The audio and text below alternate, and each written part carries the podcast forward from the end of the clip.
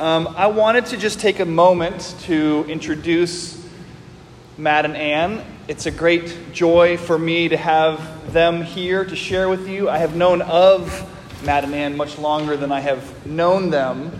Um, they graduated from seminary and were ordained just a couple of years before me, which means that they went through all the fights first.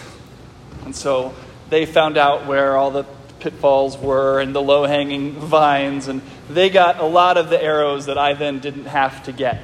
So I was always very grateful to them and inspired by their steadfastness and leadership, and um, grateful to get to know them as actual people rather than names on the internet. Um, and I'm so excited to share that, not share them, but to have them share with you. Um, just a word about Anne, who's taking the first slot tonight. Um, I have spent my life reading great writing and trying in vain to produce it. And Anne is a great writer. And I would recommend that you find her writing wherever you can and avail yourself of it. She is hysterically funny and wise and always insightful. And I know that she's going to share some of that with you tonight. And as you may know, if you've been at this church for any length of time at all, I have two rules when introducing someone. One of them is to be brief, and the other is to never, ever say without further ado. So, Anne Kennedy.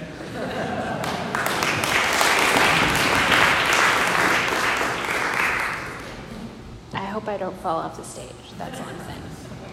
I don't actually talk very much. I do write a lot, more than you can possibly read, I think, in any good amount of time. So, um, because I don't talk as much, I might just look at my page some of the time and pretend that you're not here, but no, I won't do that. Uh, it is an incredible honor to be here. I'm really uh, grateful that Nick invited us, and um, I have felt since I got to be with some of you at a very dicey weekend in 2018 that this was really the congregation of my heart. I feel like I was there when you were born um, in a difficult way, but um, so I can't wait for heaven when we can just be together and I don't have to travel to come here. But anyway.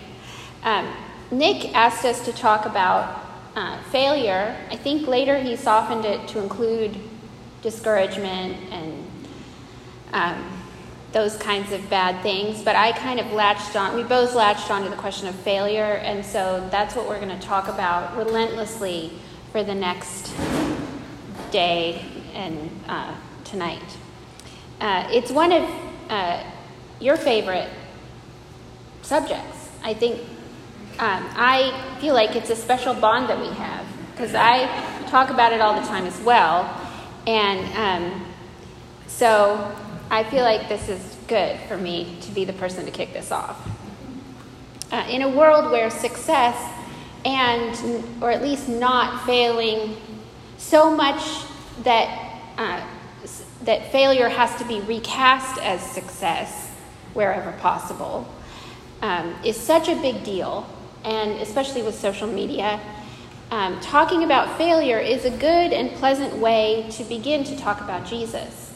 I think it's a missionary subject, and we should be familiar with it and enjoy talking about it together. So I will kick us off. Tonight, I'm going to introduce the question of failure and try to put some lines around what we're talking about, and hopefully, I'll set Matt up well for tomorrow. Uh, he's going to talk twice, and then I'll finish things off in the evening. So, what is failure?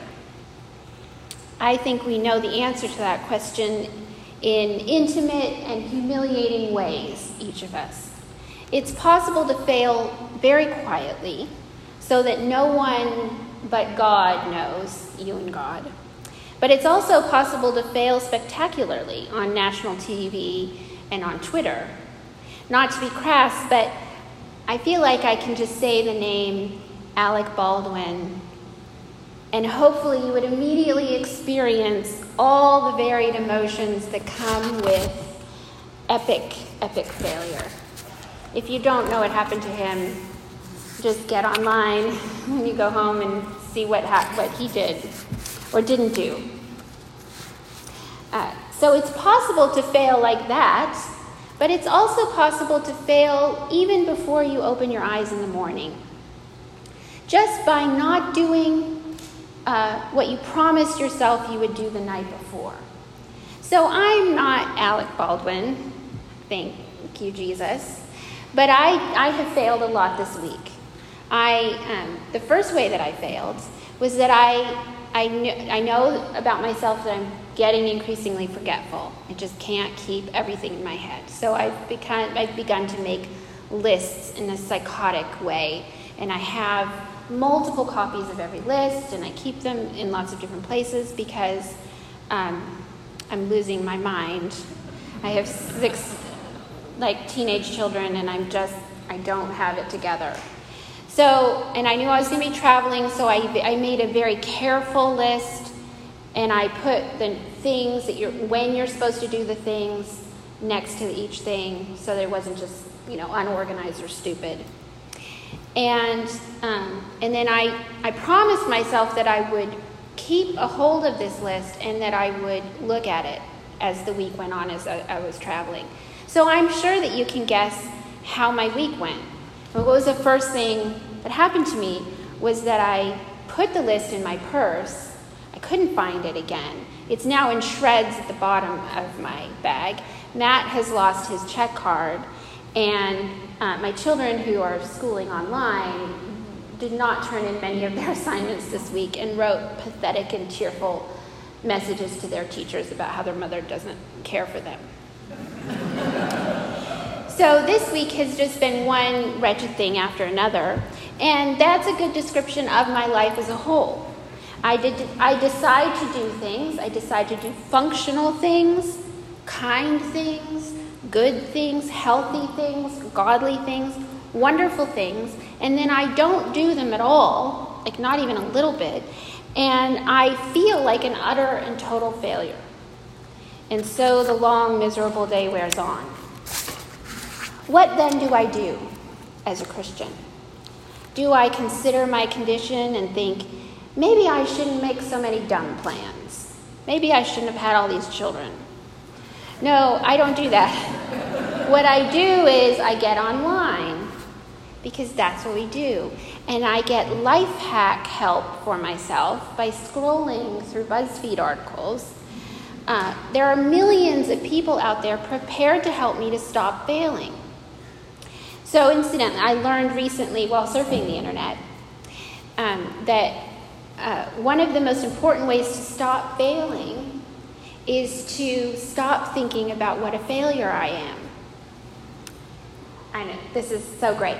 Thinking about failure, according to these people, actually brings more failure to you from the universe.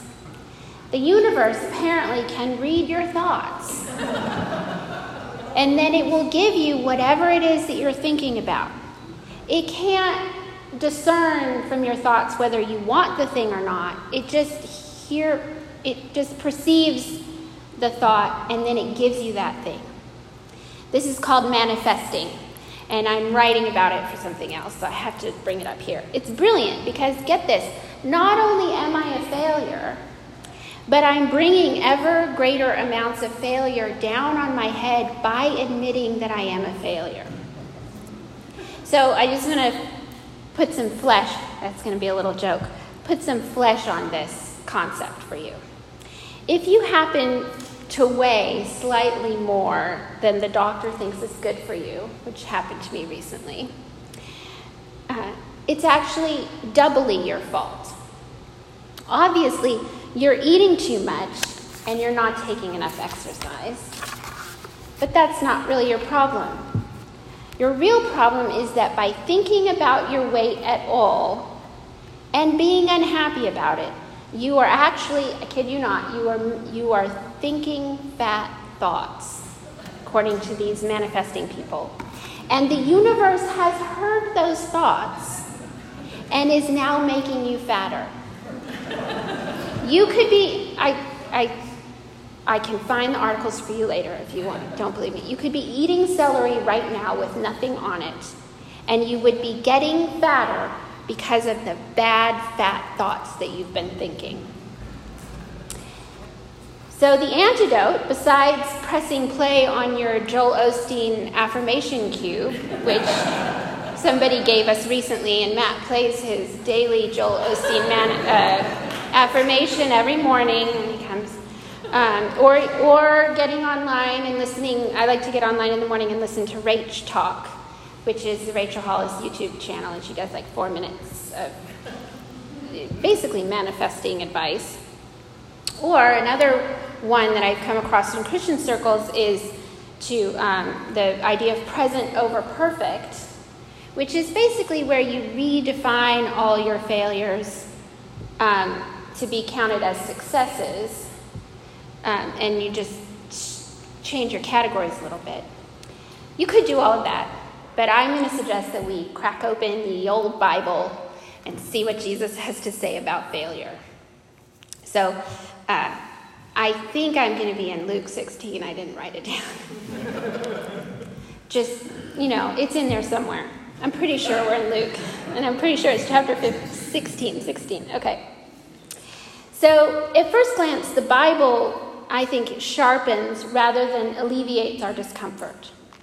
Jesus, you might remember if you've read the whole thing, which I hope you have, uh, concludes a long and difficult sermon in Matthew, um, where he's sitting on the side of a mountain, um, with an admonition that is terrifying. He says, Be perfect as your Father in heaven is perfect. Nothing, in other words, about your interior, emotional, and intellectual landscape, sort of who you are, nothing about that should be disordered. None of your behavior uh, or your actions should ever be wrong. You should never do anything bad at all. None of your attitudes towards other people should be uncharitable. So if you're judging me tonight, that's very bad. You should not be impatient or selfish or impersonal or cruel. In fact, you shouldn't consider yourself at all.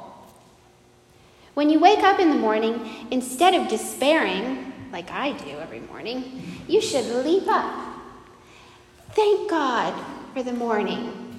Successfully make every effort, as St. Paul says, to, no, no, I think it's Peter.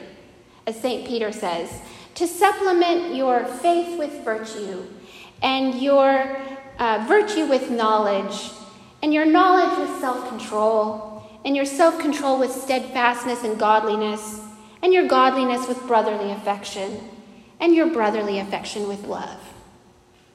In other words, you should worship God all the time, perfectly, and you should love your neighbor as yourself. That's the mere tip of the law uh, a law that goes down underneath the ocean like an iceberg. Uh, be like that. And Jesus, if he, were, if he were, I mean, he is here with us spiritually, but if he were here in such a way that we could catch his eye, he would not be winking at us or shrugging like it's no big deal. Uh, there would be no hashtag for this evening which I don't think there is anyway, so that's fine. He would be deadly serious about this question of perfection. And that is not because he's not worried about the things that worry you your portfolio, the number of your Twitter followers, um, or how well you love yourself, which is really the law of the day. You must love yourself perfectly. He's not worried about any of that.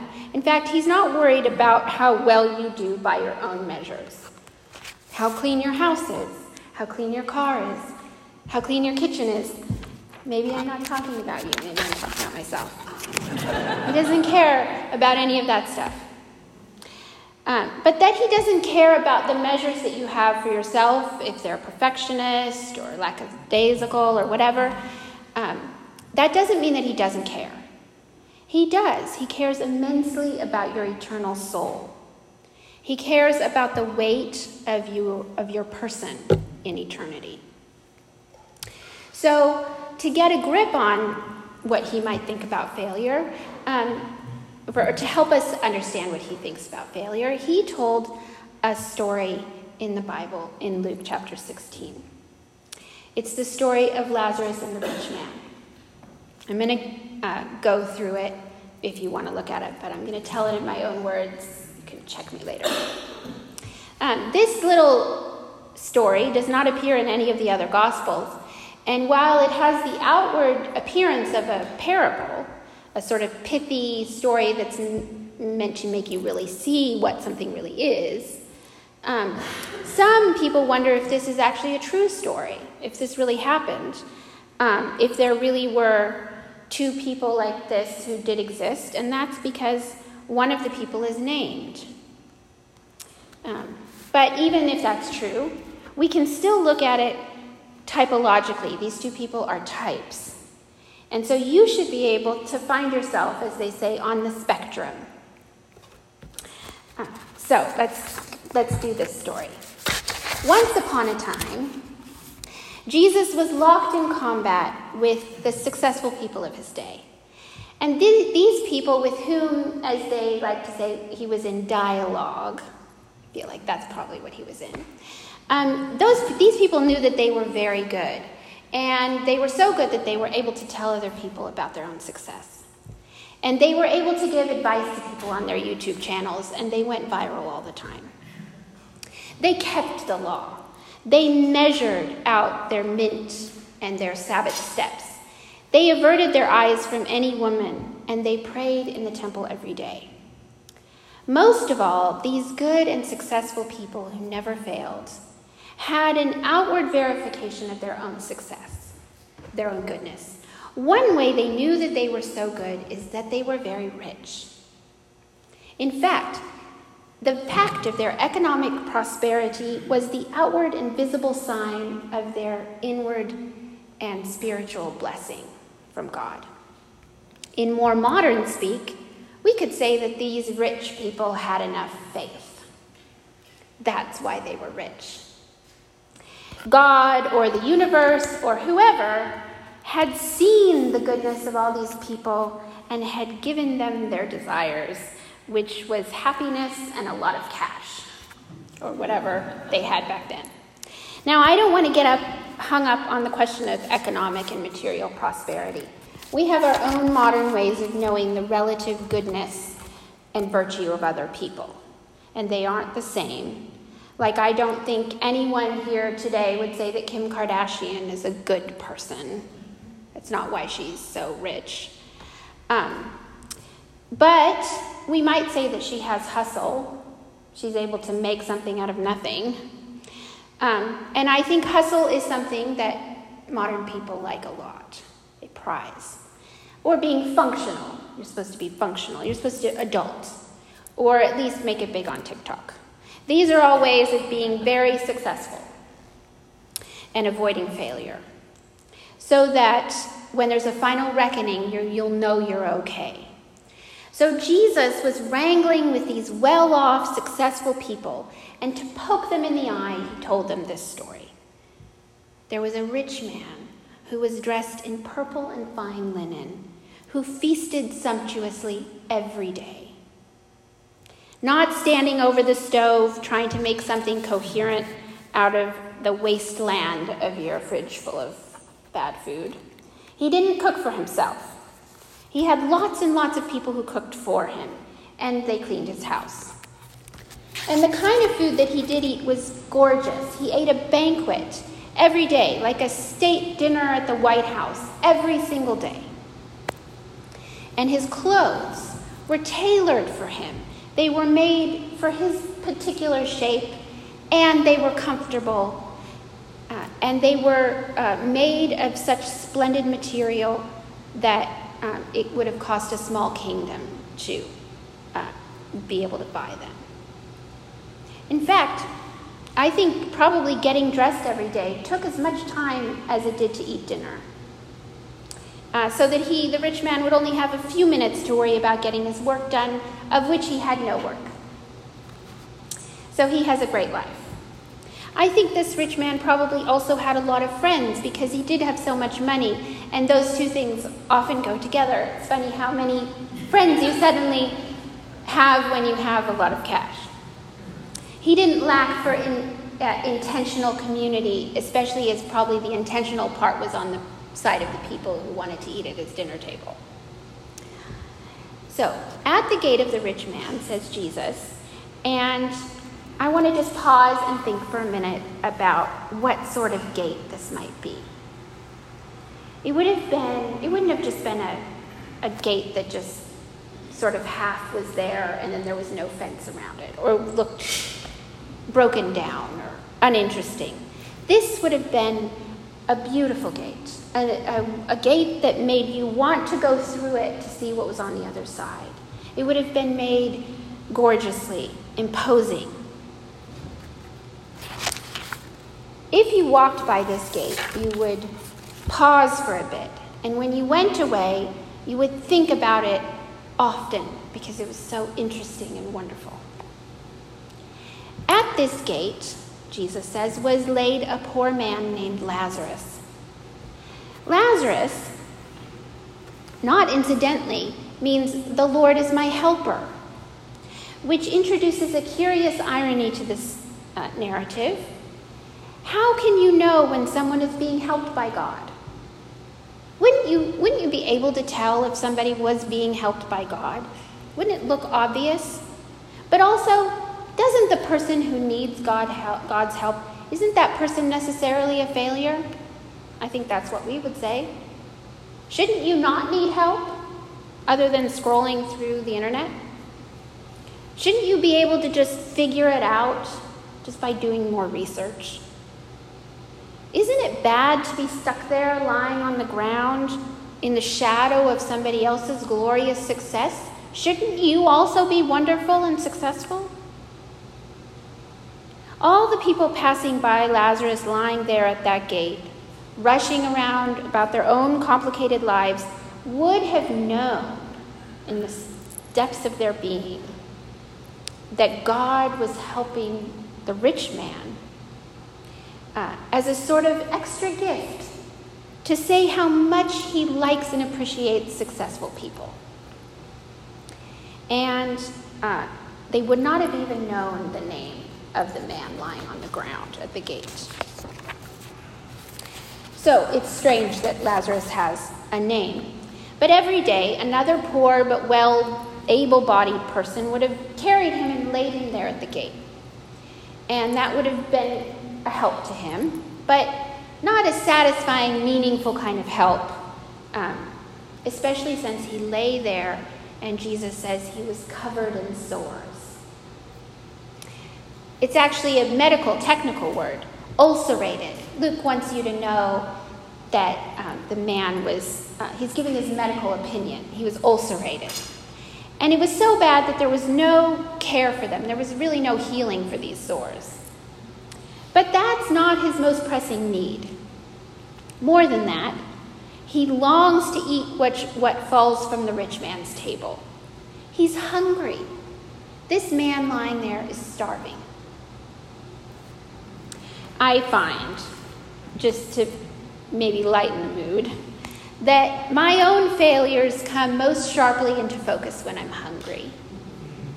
And it's not usually because I lack food. I'm not I'm not lying on the ground starving to death. It's because I don't know which of the piles of food to eat first.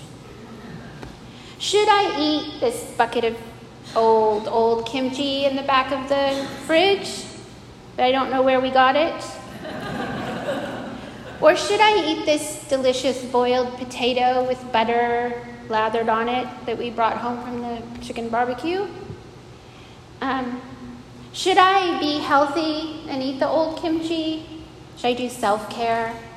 Or should I treat myself and eat the potato? What should I do? Hunger illuminates, for me and for many people, much of the soul's malady. Hunger for the people of Israel languishing on the way to the promised land wasn't so much about their physical health, but it showed God and Moses and themselves the condition of their own hearts before God. Did they want to eat what he would give them? Did they want him? Or did they want the stuff, the sumptuous feasting and the leeks of Egypt? My grandparents were spectacularly good at trusting God, but they ate very poorly. I, this it does pertain to Lazarus. It, it's going to connect. My grandmother would rush home from teaching 30 kindergarteners all day, take a chunk of frozen beef out of the freezer, throw it in a pan. I don't. She didn't probably throw it. She probably put it in the pan with a can of mushrooms, and she would stir it around and boil a box of macaroni, and that was called easy hamburger gravy. And it's legendary in my whole family. Everybody loves this food. In fact, I love it. In the poverty of my spirit before God, I loved this food. When I was in boarding school and I wasn't doing very well in my soul, my mother came 500 miles or whatever to take me off campus for a week to stay in the mission guest house to try to put me back together the way you have to do when you're a mother. And she made, in the middle of Africa, easy hamburger gravy with the canned mushrooms. But also, she found a thing of cream, so it was a little bit better. This is our soul food. Is that what it's called? When my grandmother died, my family found that her last prayer journal entry was an often repeated de- desire in the entry. Nobody had ever heard her say it aloud for a greenhouse in her back garden. But she wrote this on the page a few hours before she died. Not if it would send leanness into my soul. Being poor in the matter of greenhouses, and poor in the matter of food, and poor in the matter of time, she did not want God to give her something that would make her forget Him. As you might expect, this was very irritating to our large family on the morning she died and we read her journal. For if she had verbalized the desire for a greenhouse to anyone other than God, that person would have rushed out and bought it for her and assembled it and put it in her backyard. Why didn't she say it out loud? Why didn't she go and get it herself? They were saving so much money because of the easy hamburger gravy. anyway, bookend that. Lazarus is lying there, desiring, he's longing to be fed with what comes from the rich man's table. For indeed, and this is also strange, he can see the table where the rich man is eating his dinner. Like many of that day, this rich man would arrange his dinner table in a courtyard, partly sheltered, partly al fresco, so that people walking by or people lying on the ground at the gate would be able to see him there eating his dinner in the presence of both his friends and his enemies. And there would have been crumbs. In the absence of plates and cutlery, older, stale circles of bread would have been laid uh, on the table to help the business of eating, to act as both plate and spoon and then thrown away. These big, stale uh, circles of bread. And then, uh, when they were thrown down, wild, scavenging dogs would come along and devour them. For the dogs in this story are not fluffy, domesticated, um, little cute dogs that get pushed around in pet strollers. These dogs are wild and brutal and scavenging. They are the kind of dogs which the scriptures often speak of as a kind of apocalyptic metaphor for the people who are persecuting those whom God loves. Their presence in the story should tell us that something is very wrong with this dinner arrangement. Something's not right. Anyway, these dogs, after eating everything that's fallen down from the table, they would go and lick the sores of Lazarus lying there on the ground. Not in a friendly, healing way, if that's a thing. I think I read somebody was like, it's fine if a dog licks your open sore, it's better for it. But that's not what the text is saying. It's meant to make you shudder and feel sick, which it does me when I read it. As Jesus pauses to draw breath and Luke sets down his pen to stretch his uh, hand, I think it would be useful for us to pause for just a second also and ask Does Jesus want us to feel very guilty and drop everything to go out and rescue the beggars of the world? Should we even be here tonight in this warm, comfortable room with all this beautiful food? In fact, I once heard a sermon preached about this story, and the preacher said at the end, as his application, All rich people go to hell. Amen. then we were all supposed to take communion together. But I went outside into the calm, cool night and threw up in my mouth just a little bit. That is not what Jesus is saying here. Rather, the kingdom of God is surprising, most of all for the people who find themselves inside it. The kingdom of God is an overturning of what the believer expects. It un- unmoors, it undoes our own assumptions about how the cosmos works. This story isn't for the unbeliever, it's for us. It should take apart all our own efforts, all our ideas of success, and especially uh, what should happen uh, in the next world the world that to come. Because that's what we have to look at now. Because, as Jesus tells us, the poor man dies. Because of course he does. He's starving. He's covered in sores. He has no medical care. What else is he going to do? He dies. And he dies in the way that the poor of the world do unmourned, unburied, unnoticed. In fact, it's a relief probably, when this man dies.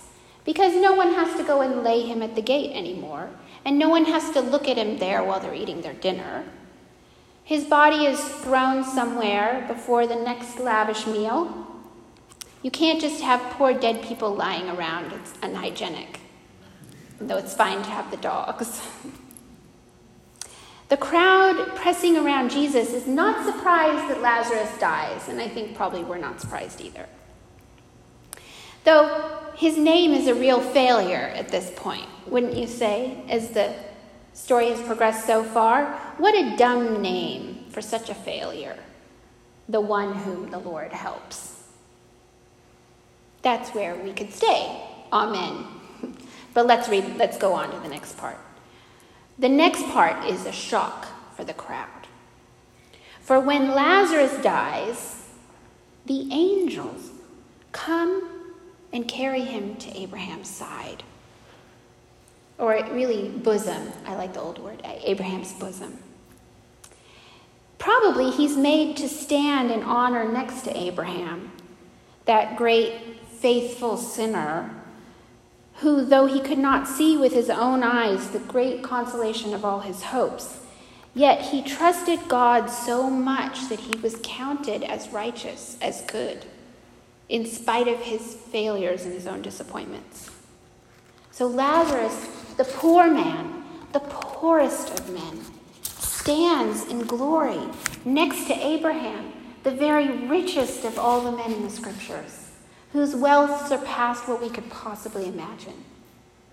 And yet, remember, when Abraham had visitors come to the door of his tent, he ran on his own feet to kill the fattened calf and to get Sarah to make bread. And then he stood afar off while his visitors ate. He begged them to eat. For though he was rich, he was poor. He had no son. His body had failed him his whole life to produce an heir. And so he was reduced to begging God to give him what he had already been promised. Abraham and Lazarus stand there together wrapped up in the consolation of a God who, well, can't talk about that yet. There's another death. The rich man also dies. Everybody dies, just so you know. Jesus tells us that this man gets to be buried. But that's all he says. He doesn't even say how he died, which is always the first question I ask. I want to know how did he die? What happened? Was it COVID? It was probably COVID.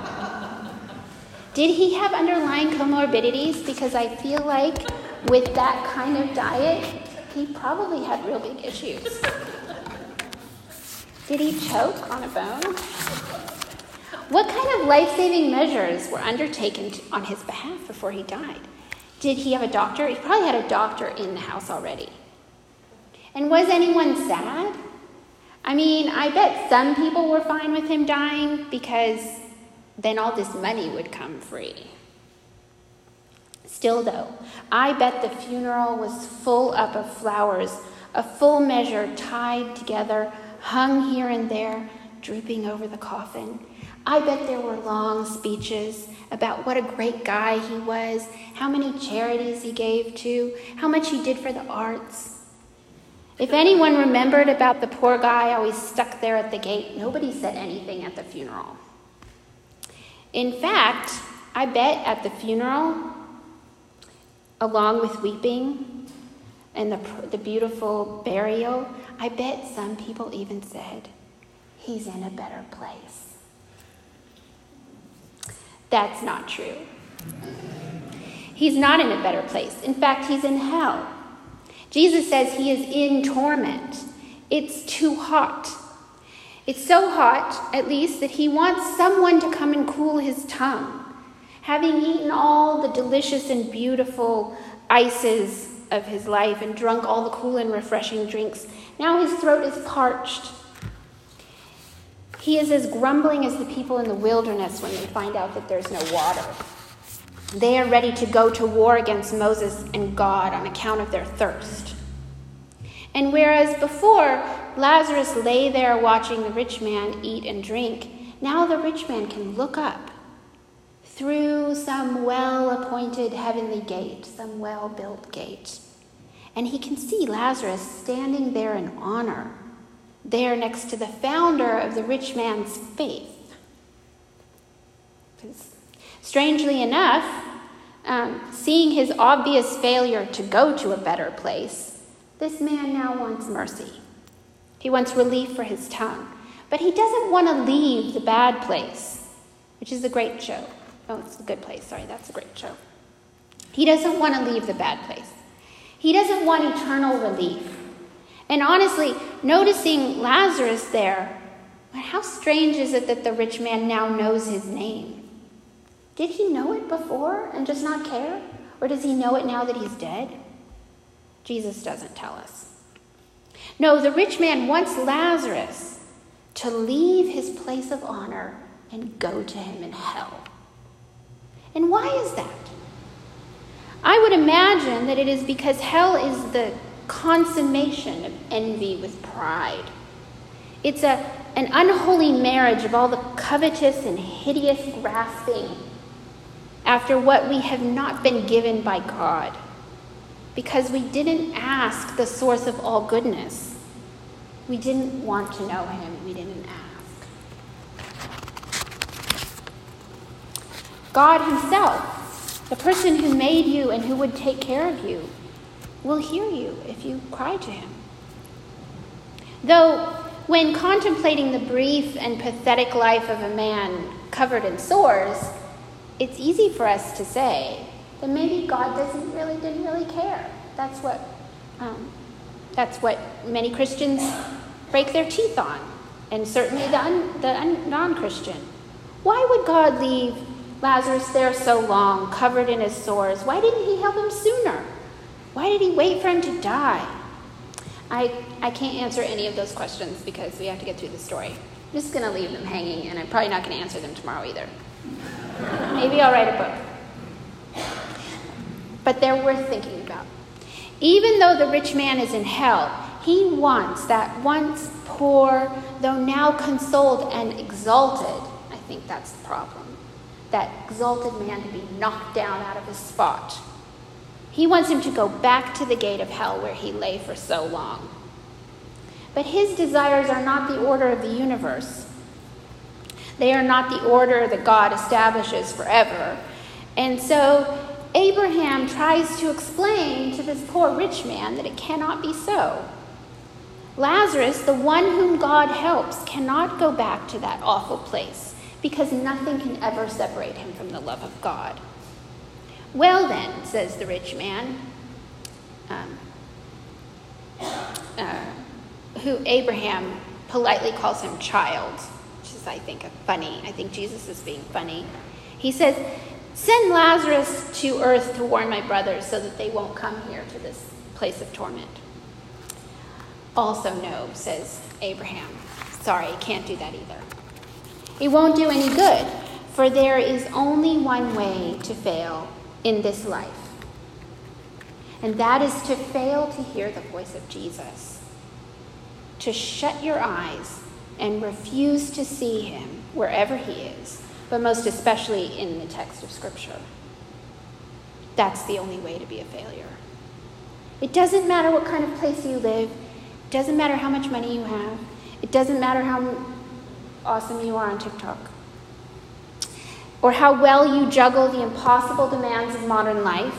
It doesn't matter how well you manage your anxiety or don't manage it at all, or your depression, or your diet, or your schedule, or your wellness, or your relationships, or your budget. All of that is so much chaff if you do not know Jesus. Likewise, you can be an absolute mess. You can be incompetent. You can be so incompetent that you win the incompetent game. If you put your trust in the promise of Abraham, which is Jesus himself, then there is nothing that will wrench you out of his grasp until you stand before him in glory. And this should be the mind, the perspective you have when you see the beggar by the way. Do you close your eyes and think, what a failure? Or do you look at your own heart and see the same desperate, wretched condition? That if God did not give you food, and God did not give you water, and God did not give you Himself, you would perish forever. And that if He doesn't give you something in this life, it's because you didn't need it. Nothing that you have is worth more than Jesus. Nothing at all. Amen.